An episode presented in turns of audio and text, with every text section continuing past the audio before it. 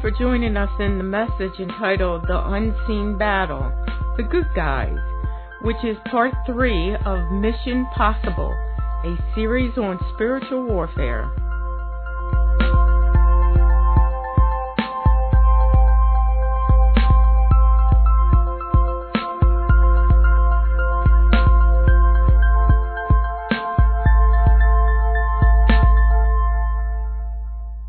24th day of the first month, as I was by the side of the great river that is the Tigris, I lifted up my eyes and looked, and behold, a certain man clothed in linen, whose waist was girded with gold of Uphaz. His body was like beryl, his face was like the appearance of lightning, his eyes like torches of fire, and his arms and feet like varnished bronze in color and the sound of his words like the voice of a multitude. Now, I don't know about you, but that would get my attention. Amen? Huh? Verse 7 And I, Daniel, alone saw the vision, for the men who were with me did not see the vision.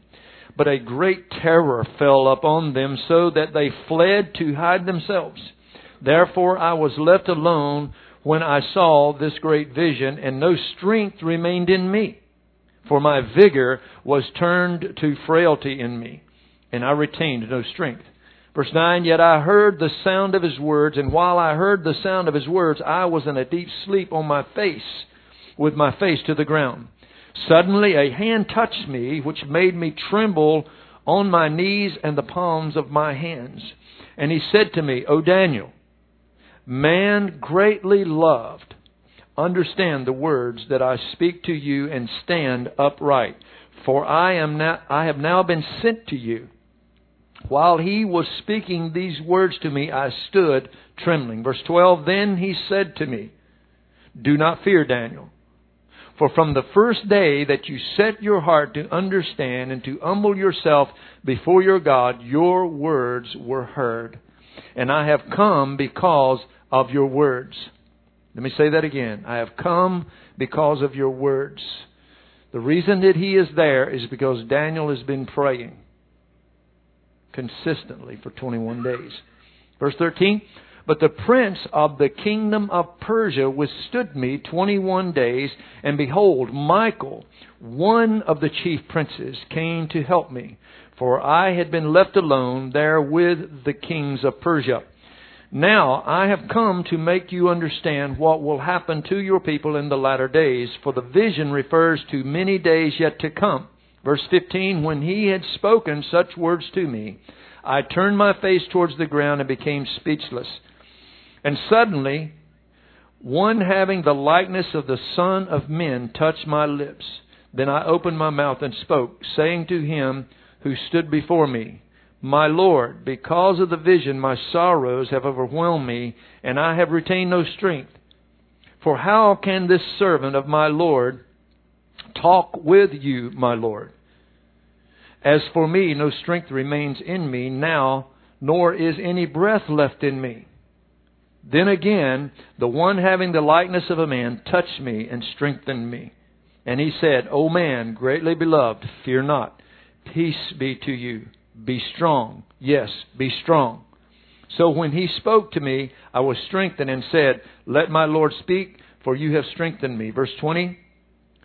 Then he said, Do you know why I have come to you?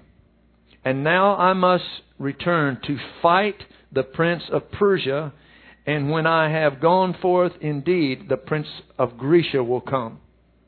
But I will tell you what is noted in the scripture of truth. No one upholdeth me against these except Michael, your prince. Now, today we're doing part three in a series on spiritual warfare. Uh, I've titled this series Mission Possible. Uh, the first week we looked at the objective of warfare because every war has an objective. Either people are trying to gain possession, uh, they're trying to gain some type of position, they fight a war because of passion. They love something or they hate something. Uh, wars are fought because they try to promote some kind of ideology or some kind of belief. uh, somebody is offended or there's some kind of an insult, so it's pride that motivates war. Or sometimes people fight wars because they want to protect themselves. Another people is gaining strength, becoming stronger than them, so they go to war against them for that reason. Now, when we looked at the objective of spiritual warfare, we looked at 1 Peter chapter 5 verse 8 that told us to be sober, to be vigilant because our adversary the devil, as a roaring lion, he walks about seeking whom he may devour. We also looked at John 10:10 that told us the thief came not but to steal, kill and destroy. So, when we looked at the first week's uh, message on spiritual warfare, we determined that the objective of the enemy and the reason that he goes to war against us is because he wants to destroy you. He wants to kill you. He wants to steal from you. And that is the objective of the war that we are in. And of course, the objective uh, of the spiritual warfare on our part is to protect ourselves against the onslaught of the enemy and the attack of the enemy. Um, now, the destruction that the enemy wants to um, use against you and I uh, can only be used against us if we choose to become the servants of sin. He doesn't have any power over you other than to deceive you. Everybody understand that? I mean, the devil can't come and possess you. And we're going to be talking about that a little bit next week when we look at demon powers. Uh, he doesn't have the power to, to, to possess you or to control you in any way unless you yield to him and you use your will to serve him. But if you choose to become the servant of sin, the Bible teaches us that you will become uh, the, actually the son of the one that you serve. Jesus told us that. He told the, the Jews that believed on him, You are of your father the devil, and the lust of your father you will do. Because they chose to be his servant. He said, If you sin willfully, you become the servant of sin. And then he went on to say that you're the, the child of the one that you serve.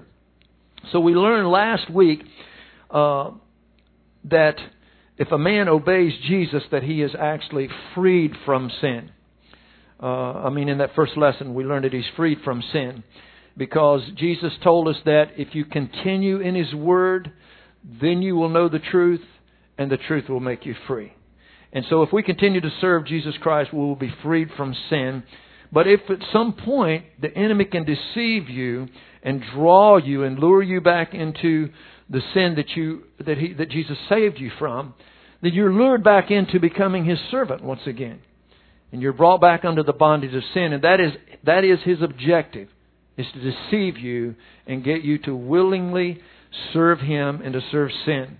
And thereby bringing you back under the bondage of sin. And and through that he will destroy you.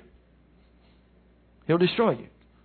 Romans six tells us Whomsoever you yield yourselves servants to obey, his servant you will be, whether sin unto death. In other words, if I choose to sin, I'm going to die in eternal death. Or salvation unto righteousness. So that was uh, week one. And then last week we looked at the, the strongholds of war. Uh, we looked at the fact that in every war there's always critical key positions that the army will try to take. You know, it's usually a high place uh, some strategic military point, and they will try to capture a hill or some uh, point where they have um, maybe access uh, to transport material and weaponry and different things like that. But these key positions are called strongholds. And the military will try to take those key positions.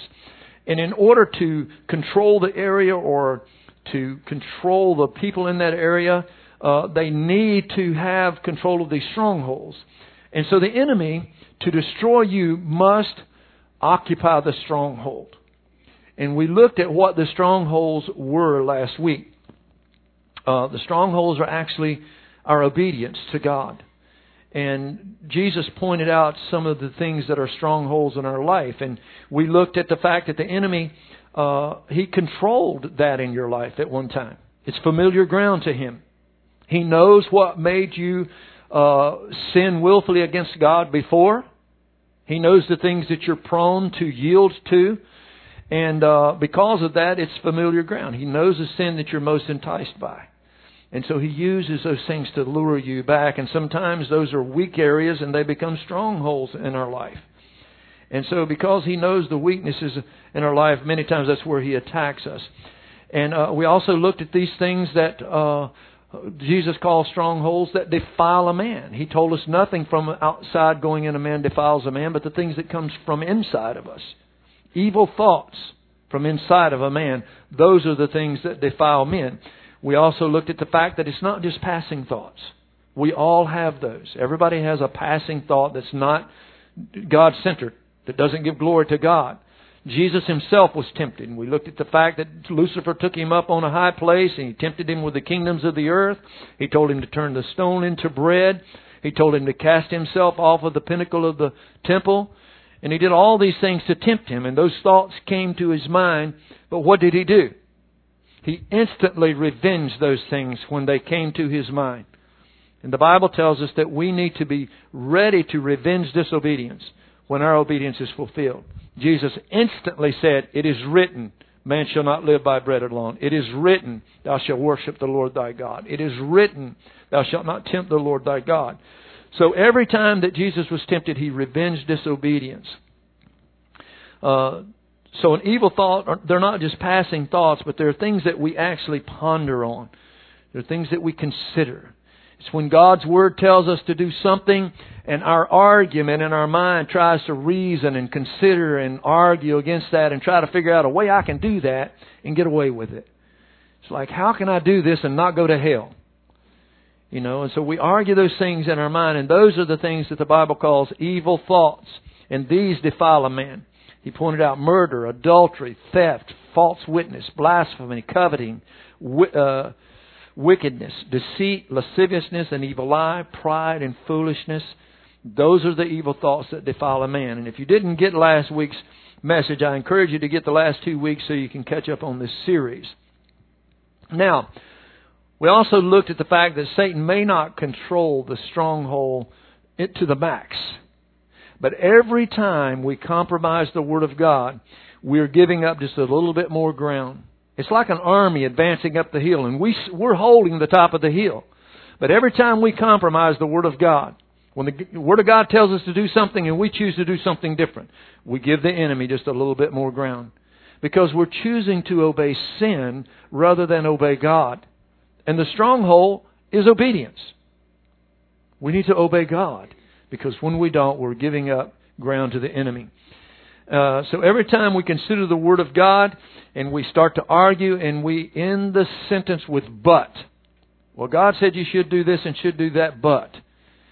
Every time we do that, we are allowing the enemy to gain a little bit more of the high ground and we are actually replacing the Word of God with our own doctrine, our own tradition. And Jesus said that the traditions of men actually makes God's Word of no effect.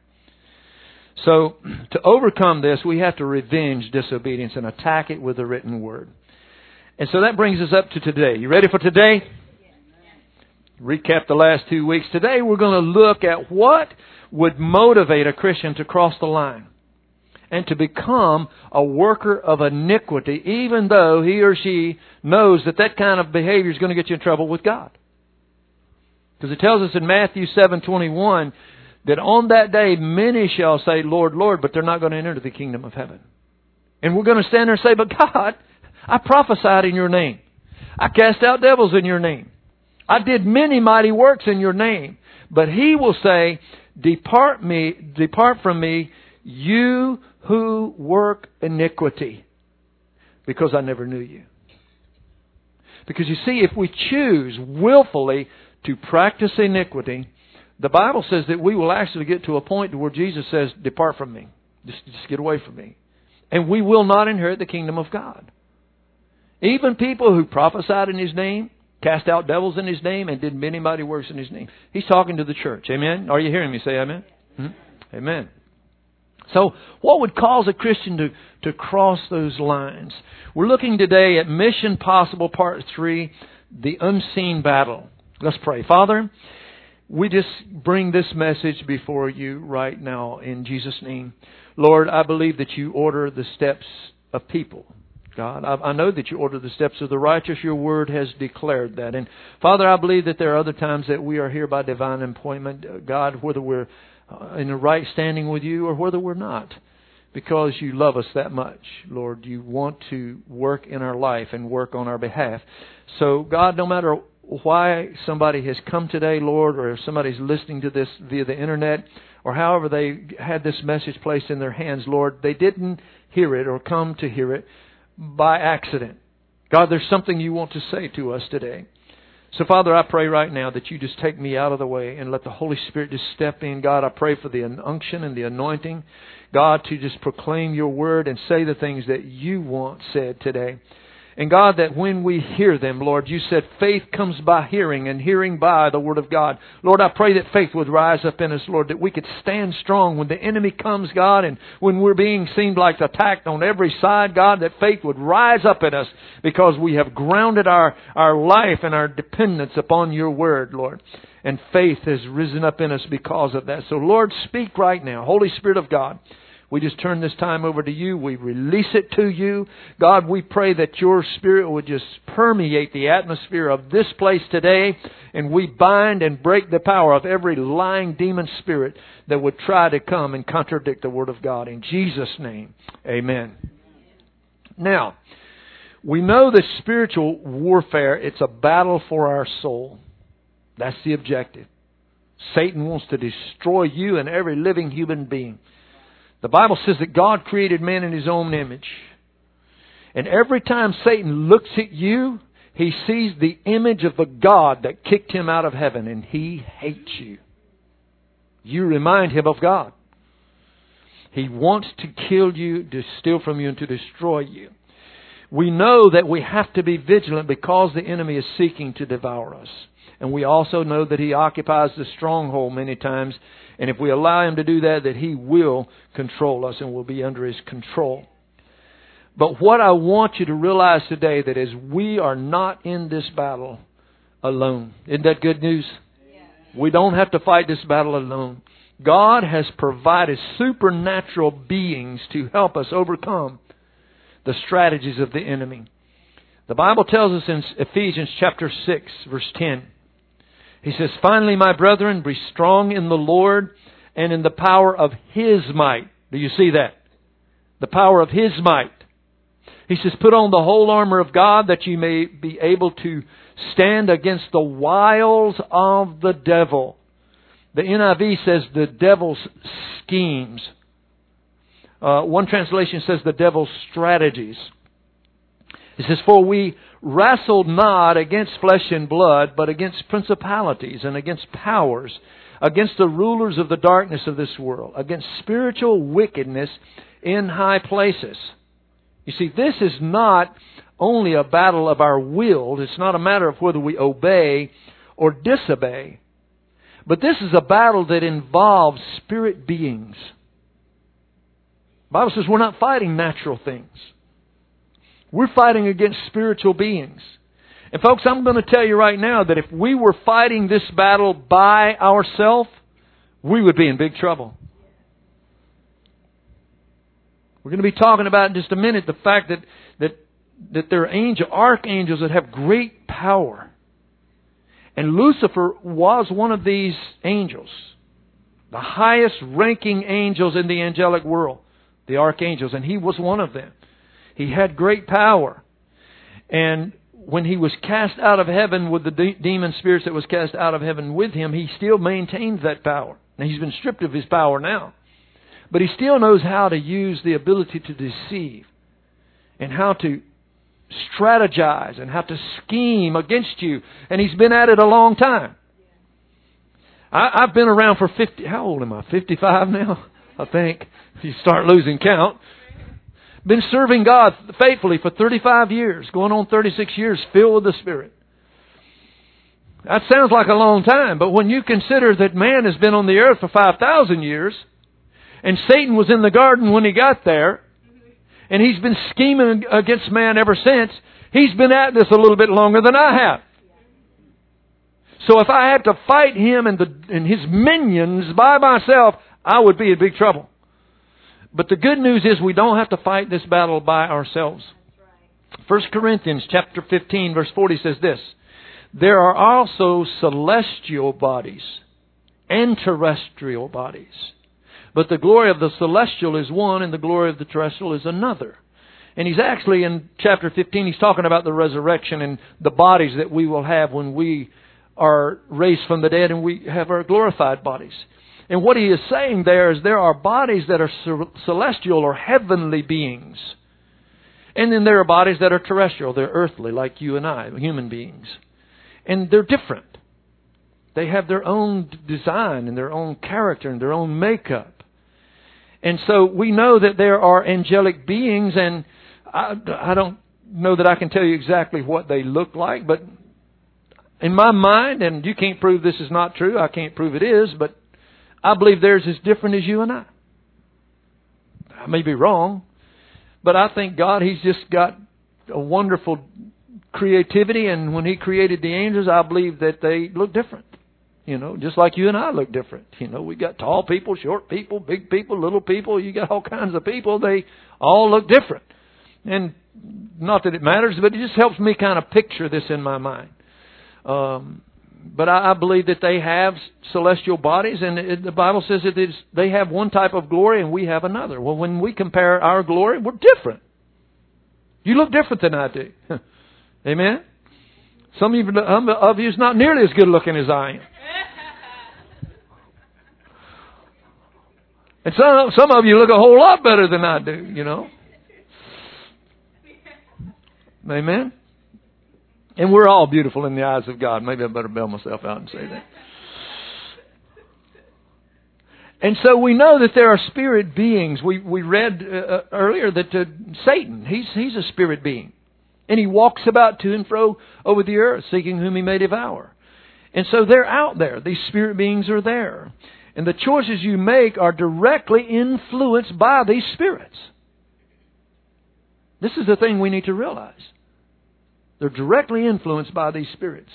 Ephesians 2 tells us that the unbelievers are the sons of disobedience and the prince of the power of the air works in them. Read it with me. It says, verse 1 of Ephesians chapter 2, it says, And you he made alive who were dead in the trespasses of sin, in which you were you once walked according to the course of this world, according to the prince of the power of the air, the Spirit who now works in the sons of disobedience, among whom also we all once conducted ourselves. Do you see that? In the lust of our flesh, fulfilling the desire of the flesh and of the mind, and were by nature the children of wrath, just as the others. In other words, everybody look this way and listen. In other words, at one time, you served Satan. You were the child of disobedience, and you were influenced by what the Bible calls the prince of the power of the air, or Lucifer. He influenced you. Demon spirits told you what to do, you listened to them, and you did it, and didn't even know who you were listening to. Are you hearing me? And sometimes we are drawn and enticed and tempted by demonic spirits and don't even realize it. And we wonder why we cross the line.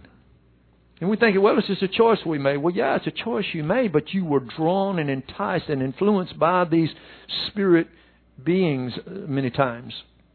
So that tells me that there are spirits at work in the lives of human beings. The Holy Spirit is supposed to be at work in our life. Amen? The Bible says that I'm a temple of God and the Spirit of God dwells in me. He's there to teach me. He's there to comfort me. The Bible said He is there to lead me into all truth. But how many of you know that something may, somebody may try to lead you, but you have to choose to follow? Amen?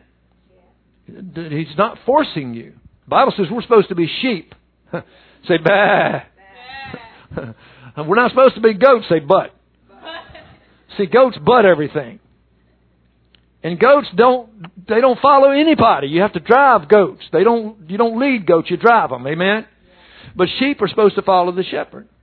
So we're supposed to be led by the Spirit. Uh, but those that are obedient to the lust of the flesh and those things are influenced by the prince of the power of the air. So the Bible also teaches us that these spirits, uh, they do not go unopposed because God sends angelic beings to help you and to help me. And we're not in this battle alone. Hebrews chapter 1 verse 13 and 14 says, But to which of the angels has he ever said, Sit at my right hand till I make your enemies your footstool. Are they not all ministering spirits sent forth to minister for those who will inherit salvation? So, who are these angels, these angelic beings? The Bible says they're ministering spirits, that God sends them out to help you and to help me, to minister to me, because I am the inheritance of salvation. Are you guys cold? I see you getting blankets and huddling up. man, let's turn some of this heat air conditioning off. Man, you could hang beef in this place. You need to get up and jump around a little bit. These women with a hot flash, we're going to get you a fan. I say that, God bless you, not Lord help you. Don't get mad at me. What man, what was that? Somebody threw something at me. No. Now, now these beings, while they may strengthen you to make the right choices, sometimes they just clearly fight on your behalf. In the opening text, we read about Daniel. Here is Daniel praying for an answer from God, and an angel comes and says, Daniel, I heard you the first day that you prayed. But the prince of Persia withstood me 21 days. Now I want you to get this. Here's a man in prayer has no idea that there is a spiritual war going on in the heavens right over his head. He's totally oblivious to it. All he's knowing is he's praying and the answer hasn't come. He prays again the next day, the answer still doesn't come. 21 days. And finally the angel comes and says, I heard you the first day. I was on my way with the angel, with the answer and this prince, this high ranking demon spirit that is in charge of Persia said, you're not going. And I said, I am. He said, no, you're not. Yes, I am. No. And they started fighting. And it was such a powerful demon spirit that the angel could not fight his way through until Michael stepped on the scene. And he got a bigger sword, I think, than. In fact, you're going to find out Michael got the biggest sword in heaven, other than Jesus. And so when Michael stepped on the scene, I got a feeling that thing said, Oh! it's Michael! Exit, stage left. It's time to get out of Dodge. Sheriff Dillon then stepped out on the street, you know. He got to go. And so he brings the, the answer to Daniel and he realizes there is an angel that came and fought on my behalf while I was in prayer. But that makes me wonder how many times, folks, have you been praying about something and the answer was this far away and you gave up? He said, Do you know why I'm here, Daniel? No, why are you here? Because of your words because you didn't stop praying. You kept praying. And that kind of leads me to believe that prayer has a whole lot to do with who wins this war. Amen. Come on, somebody. He says, But the prince of Persia, the king of Persia, withstood me 21 days until Michael came and helped me fight through. So in heaven, there is a battle being fought. Now, they fought back in the past, and it makes me wonder don't they fight today?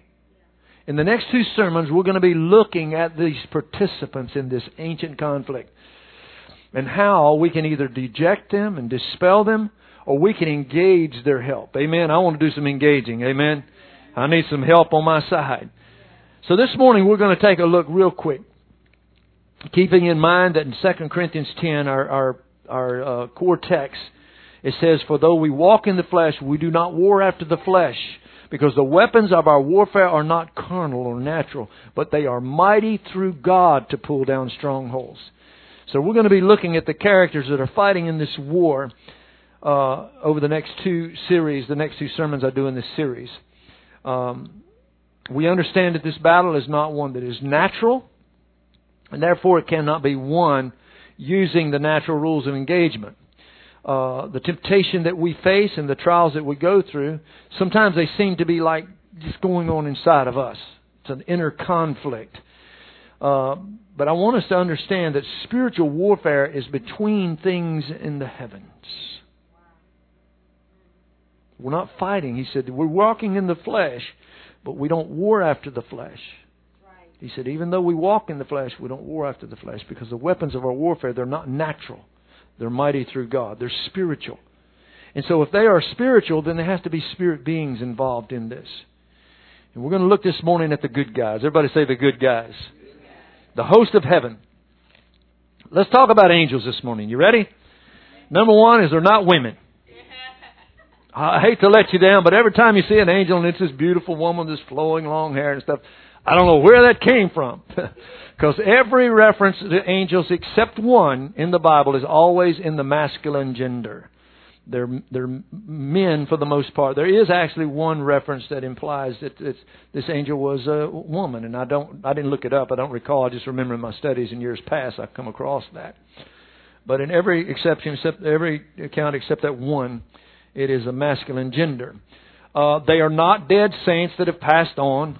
A lot of people's like, well, God needed another angel. That's why this person died. No, that person's not an angel. They are a saint if they went to be with Jesus, and if they didn't, well, they're not a saint.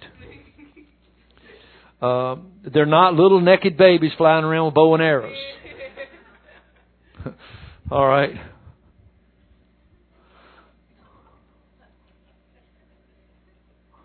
They're actually identified in a number of ways in Scripture. The first reference is they are called seraphims. They're, the only reference to the seraphim is found in Isaiah chapter 6, verse 1. And uh, he says, In the year that King Uzziah died, I saw the Lord sitting on the throne, high and lifted up, and his train of his robe filled the temple. Above it stood seraphim. Seraphim is plural, so there's more than one. A seraph would be one. Seraphim is, is plural. Each one, and he points out that there were more than one, had six wings. With two he covered his face, with two he covered his feet, and with two he flew. And he cried, uh, they cried one to another, Holy, holy, holy is the Lord of hosts. The whole earth is full of his glory. So that's one type of angel, is the seraphim. The next one is the cherubim. Cherubim is also plural. Cherub would be one, cherubim is more than one. Genesis chapter 3, we see that uh, God drove man out of the garden and he set a cherubim in place of the garden with a sword so that man couldn't come back in. In verse 24, it says, So he drove out man and he placed cherubim at each, uh, at the east of the garden of Eden, uh, and a flaming sword which turned every way to guard the way of the tree of life. And the reason he did that is because man is in a fallen state, and had he been able to go and partake of the tree of life, he would have, all mankind would have been eternally bound to that lost condition. So he stopped him from getting to the tree of eternal life to live eternity in that condition. Then Jesus came, and he, being the tree of life, offered us life instead of death. And that's another whole study, but that's the reason he was there. We see the second reference in Exodus chapter 25, verse 17. It says, You shall make a mercy seat of pure gold. Two and a half cubits shall be the length of it, and a half, uh, and a half its width. And you shall make two cherubims, two cherubims, not with an S, of gold, two cherubim of gold, which is plural.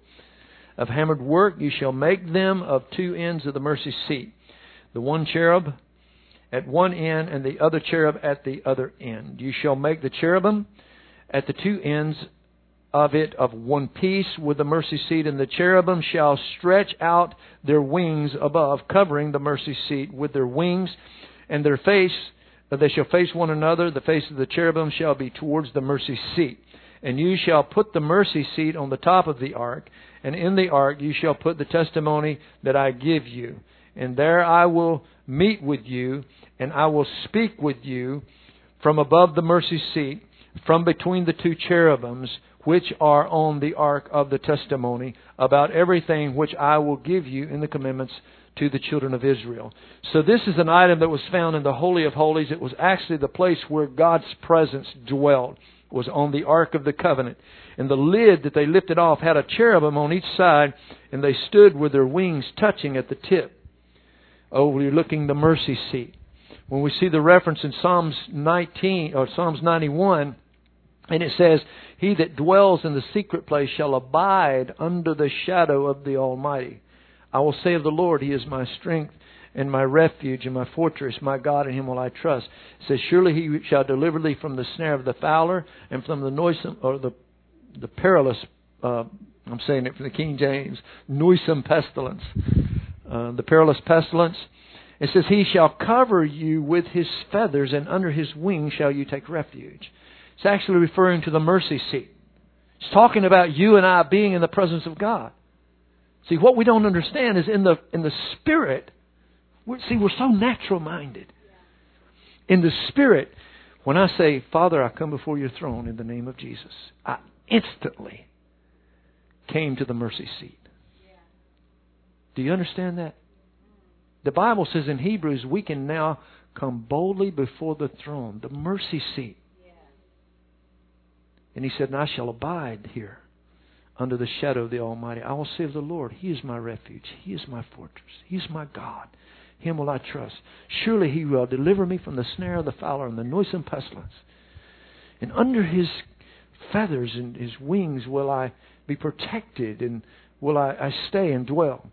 Those cherubims, every time I pray, whew, they're standing there. Do you, do you see this?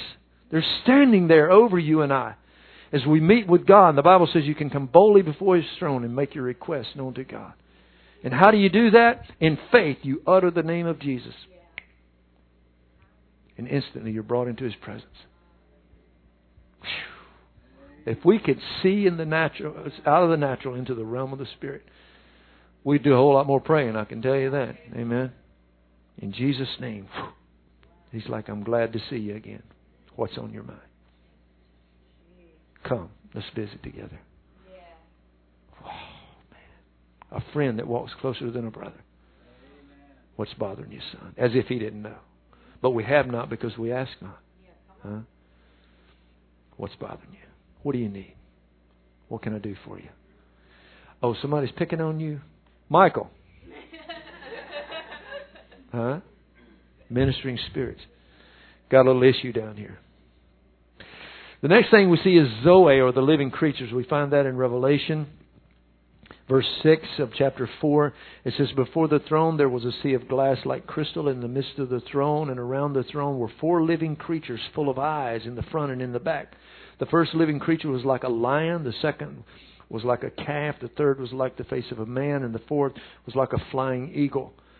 The four living creatures, each having six wings, were full of eyes around and within and they do not rest day nor night, saying, Holy, holy, holy, Lord God Almighty, who was and is and is to come. See, they're different. Terrestrial beings, we're all different. Celestial beings, they're all different. They're made different. They have different purposes and different functions. Not everybody's called to preach. you know, not everybody's called to work on this or that or sell things or do work with numbers. We're all serving in a different capacity and doing different things. Well, the angels are the same way. Now, these are some really cool angels here. I like these. Well, I like them all, but I really like these guys. These are spirit horses and chariot drivers. Yeah, man. The Syrian army had surrounded Israel. All right? And, and uh, they were out. I mean, uh, what actually wasn't Israel, it was Elijah. Elisha and his servant and they're outnumbered. I mean, there's just two people here, and the whole Syrian army is coming against them. And the servant of Elisha says, "Look outside! Just, we're surrounded. What are we going to do? Oh no!" And Elisha, he's just like cool, calm, and collected. He like Pastor B. Would like to be. Uh, well, let me finish the sentence. Would like to be. But he was really calm about it, you know, and he's like, God opened his eyes. And the Bible says that God opened his eyes. I want you to read this.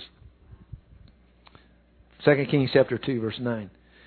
And so it was when they had crossed over that Elisha, uh, Elijah said to Elisha, Ask, what may I do for you before I am taken? Well, I'm on the wrong story here.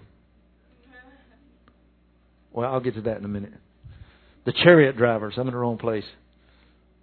Okay, anyway, this is where the chariot of fire comes down and picks up Elijah. I'm telling the wrong story. But anyway, let me t- finish the other story and I'll read it in a minute, all right? He tells him to open his eyes and he looks outside and the Bible says that the hillsides were they were surrounded with angels of fire to protect them. And boy, I sure ruined that punchline, didn't I? But the chariot drivers, Elijah asked him, he said, What can I give you? He said, I want a double portion of your of your anointing. I want a double portion of your anointing. And he, he says, If you see me when I leave, you'll have it. And then he says that he saw him, and the angel said, The chariot, verse 11, it says, Then it happened as they continued on their on and talked, that suddenly a chariot of fire appeared with horses of fire and separated the two men. And Elijah went up in the whirlwind into heaven. And Elijah saw it, and he cried out, My father, my father, the chariot of Israel and its horsemen. Now, I want you to picture that, you know, chariot of fire. I don't know if the horsemen looked like fire or not, but it, there were angels driving these chariots.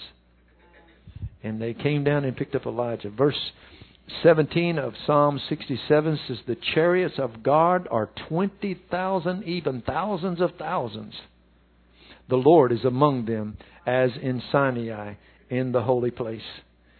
So God, He, he must like them too because He's among them. He's like, send out my chariots, assemble my horsemen. Then we have the archangel. This only appears twice in the Bible. First Thessalonians chapter 4 uh, it says, The Lord himself shall descend with, from heaven with a shout, with the voice of the archangel, and with the trumpet of God, and the dead in Christ shall rise. We see it the second place in Jude chapter 1. Yet Michael the archangel is con- in contending with the devil when he disputed about the body of Moses, dare not bring against him railing accusations, but said, The Lord rebuked you. Now, Michael is the only archangel that's mentioned by name uh, in the Bible. But in the book of Daniel, it said that Michael was one of the chief princes. So we know that there are more than one archangels. We don't know how many. It said that he was uh, uh, the prince uh, over Persia was withstanding the angel, of course, and then Michael came to help him. Then finally, we get down to uh, the common angels, the one that we usually think of when we think of an angel, just a common angel. Um, they are mentioned 294 times in Scripture. Um, but there are more uh, angels actually than can be numbered. The Bible says in Hebrews 12, verse 22, says, But you have come to Mount Zion, to the city of the living God, the heavenly Jerusalem, to an innumerable company of angels. You say, Well, how many angels are they? You can't number them. Are you hearing me? He's like, well, is God going to run short if I need an angel? He's not going to have any? No. Believe me, there's plenty. And He'll probably send you more than one if you need it. Amen? I pray that quite often. God, I pray this over our missionaries very, very often. God, send your holy angels to protect them, to guard over them, keep them safe, Lord. And I believe that that who knows? Can you just imagine this? You're standing before the throne of God, and your life is scrolling past. And He shows you a scene of a missionary that is just about to be martyred. And here you are saying, God, send holy angels to protect my brother, my sister. And all of a sudden, angel shows up on the scene. How many times have angels intervened in the affairs of men? How many times? How many times were were you out hunting and a gun is pointed at you because you're rustling the bushes and the guy's getting ready to pull the trigger and something tells him don't shoot until you see what it is. You're driving down a two lane road and the guy meeting you is just about to fall asleep and cross the line and hit you and something wakes him up. How many times that you're getting ready to go and do something, but something delays you, and you're a minute or two or five minutes late, and a tragedy just happened just five minutes in front of you, and it would have been you had you not been delayed. Things intervening in the affairs of man, and we just rule it off as coincidence, or just it wasn't my day, or something, and we don't see the times that God intervened and angels were on the scene doing things and we don't even know it. Amen? So these angels, their nature, they're intelligent, they're wise, they're patient, they're meek, they're joyful, they're modest, holy, they're glorious beings, they're immortal, they're powerful and mighty. They are heavenly spirit beings with hands, with feet, with eyes, with voices, with heads, with mouths, with hair. I wondered when I was preparing this, God, don't you have at least one bald headed angel up there? Come on.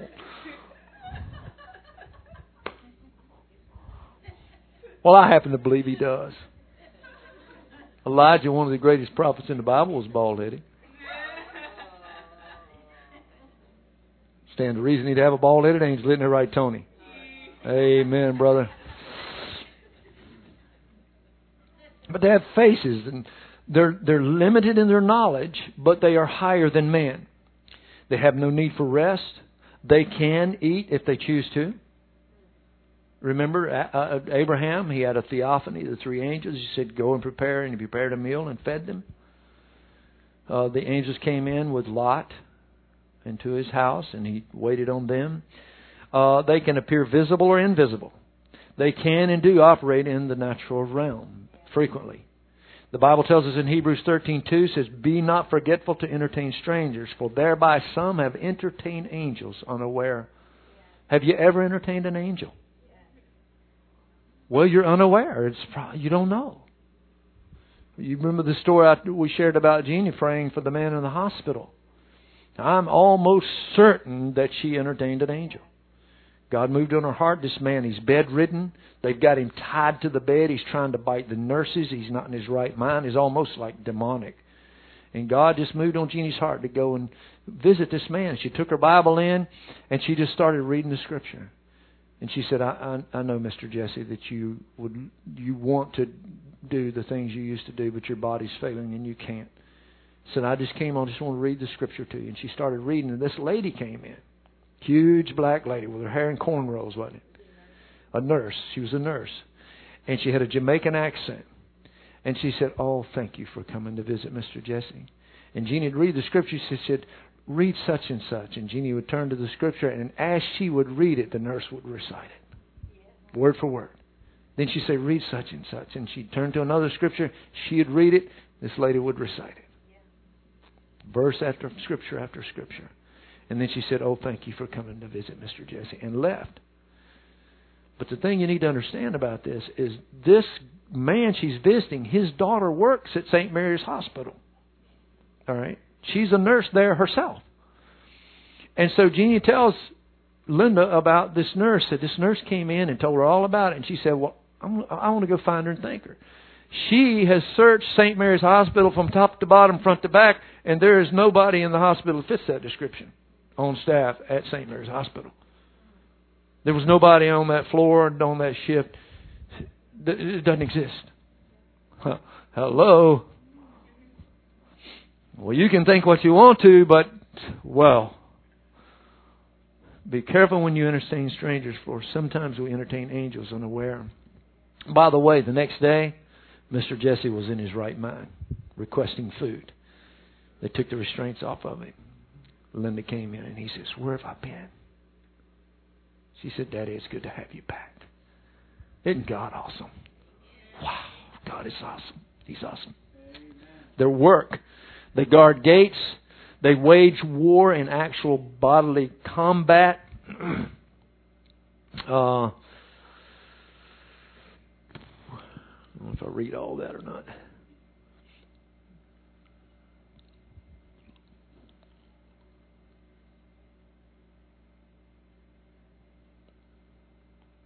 I'll just read verse 7. 2 Thessalonians chapter 1 verse 7 it says um,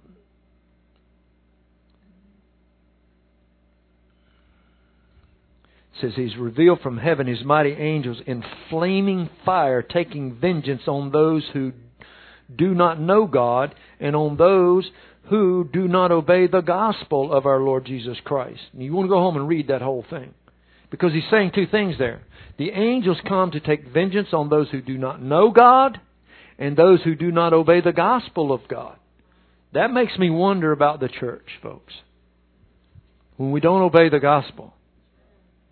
Because he's talking about the people that's outside the church that don't even know God, but he's talking about those who do know God, but do not obey the gospel. I don't want an angel against me, I can tell you that. I want him for me, not against me. Amen? They also execute judgment. We see that in Sodom and Gomorrah. They went in, brought Lot and his family out, and they executed judgment on that city. When David numbered the people, it angered God. He told him you can have seven years of famine, you can have three months being pursued by your enemy, or you can have uh, three days of plague. And David chose, I'd rather be judged by you, God. And the angel of the Lord was sent, and 70,000 people were executed because of the judgment of David's rebellion. We see another example of Sennacherib, the king of Assyria. He's coming against Israel. Hezekiah, the king, this is David's like 500 years later, great, great, great, great grandson. And he's saying, God, Sennacherib is coming and the Assyrians, they defeated every nation and now they're coming here and they're going to defeat us. And God spoke and says He's not going to shoot an arrow in the city. He's not even coming in. The way He comes is the way He's going to leave. And God sent one angel, one angel. And in one strike of His sword, He killed 185,000 men. And Sennacherib packed up and went home. Went into the temple of his pagan god and started worshiping his pagan god, and his two sons came in and killed him. They rule nations. They help individuals. They lead sinners to gospel workers. Remember, Cornelius was in prayer, and an angel of God came to him and said, Send workers to Simon a tanner that lives by the sea and inquire for one Simon Peter. An angel sent by God cares even about lost people. Says, Go and send for this man, and he'll tell you. Why do we pray? God, you're praying for somebody that's lost in your family. God, send somebody across their path that they will listen to. Send angels, God to direct them. Amen? They watch over children. Matthew 18:10 says, "Take heed that you do not despise one of these little ones, for I say to you that in heaven their angels always see the face of my Father who is in heaven." You better be careful how you treat children. Child molesters? Ho ho. You better ho ho. I don't want an angel against me. Amen. They sing, they praise, they worship. They strengthen people that are in trial. The last thing that I want you to see, and I'm going to close with this, is that they are here, and I read this earlier, they are here to minister. This is the main thing we need to understand. They're here to minister to you and I. He says, But who of the angels did he say sit on my right hand? But are they not all ministering spirits sent forth to minister to them who are the heirs of salvation? God has involved these angelic beings in the affairs of men throughout history. Brought Lot out. Abraham is sitting in his tent and he saw what was called a theophany, a manifestation of the Godhead come, and they sat down, visited with him.